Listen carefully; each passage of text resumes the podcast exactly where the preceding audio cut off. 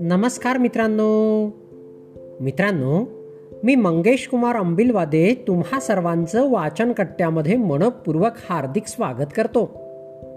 आज वाचन कट्ट्याचा तीनशे बहात्तरावा दिवस.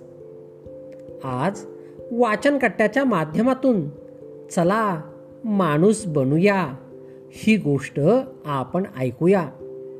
चला तर मग गोष्टीला सुरुवात करूया. स्मशानभूमीत प्रेत एकटे जळत होते. ते पाहून असंख्य प्रश्नांनी मनात एकच गदारोळ उत्पन्न केला होता. हेच ते प्रेत जिवंत असताना माझे माझे करत असेल. एक एक रुपयासाठी झगडत असेल. मोह माया काम क्रोध मत्सर यांना घेऊन समाजात जगत असेल. आरेला कारे करणारा देह आज मात्र जळतोय शांत स्तब्ध एकाकी तरीही शांतपणे पडून स्वतःला जाळून घेतोय. जीवलगांनी त्यांच्यासाठी जीव लावला. ते आज ओक्साबोक्षी रडले. घरापासून स्मशानभूमीपर्यंतच सोबती झाले खरे. परंतु विधी संपताच त्यांनी घराचा रस्ता धरला. घरी जाऊन त्यांनी सुद्धा कडू घास काढण्यासाठी दोन चार घास पोटात घातले असतील.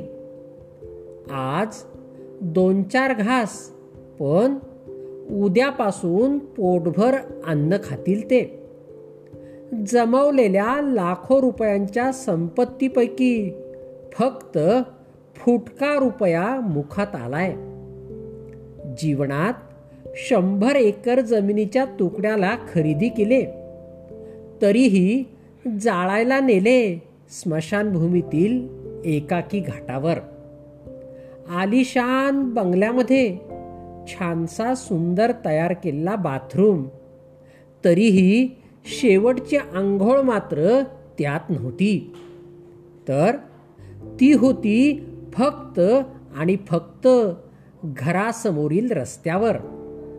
आयुष्यभर ज्यासाठी झगडला त्यातील एक गोष्ट सुद्धा बरोबर नव्हती.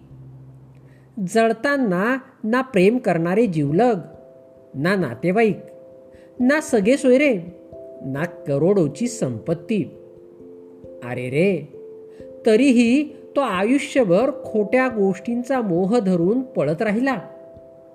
ही खंत नसेल वाटत त्या जळणाऱ्या प्रेताला? बंधूंनो आत्मप्रौढी स्वतःचा मोठेपणा दुसऱ्याबाबत आकस समोरच्याला कमी लेखण्याची हीन मनोवृत्ती. गर्वाची भाषा अहमपणाचा महामेरू ही जीवनातील ऱ्हासाची कारणे सोबत असतील तर जीवन कदापि सुंदर होणार नाही. जीवन सुंदर बनविण्यासाठी काम क्रोध लोभ मत्सररूपी लक्षणांना दूर ठेवून जीवनात कितीही मोठेपण प्रतिष्ठा यश मिळाले तरी अहंकार रूपी सैतानाला मात्र कायमच दूर ठेवूया. चला माणूस बनूया. मित्रांनो गोष्ट कशी वाटली? हे मला आपल्या अभिप्रायामध्ये नक्कीच कळवा. चला तर मग पुन्हा भेटूया उद्याच्या वाचन कट्ट्यामध्ये तोपर्यंत बाय बाय.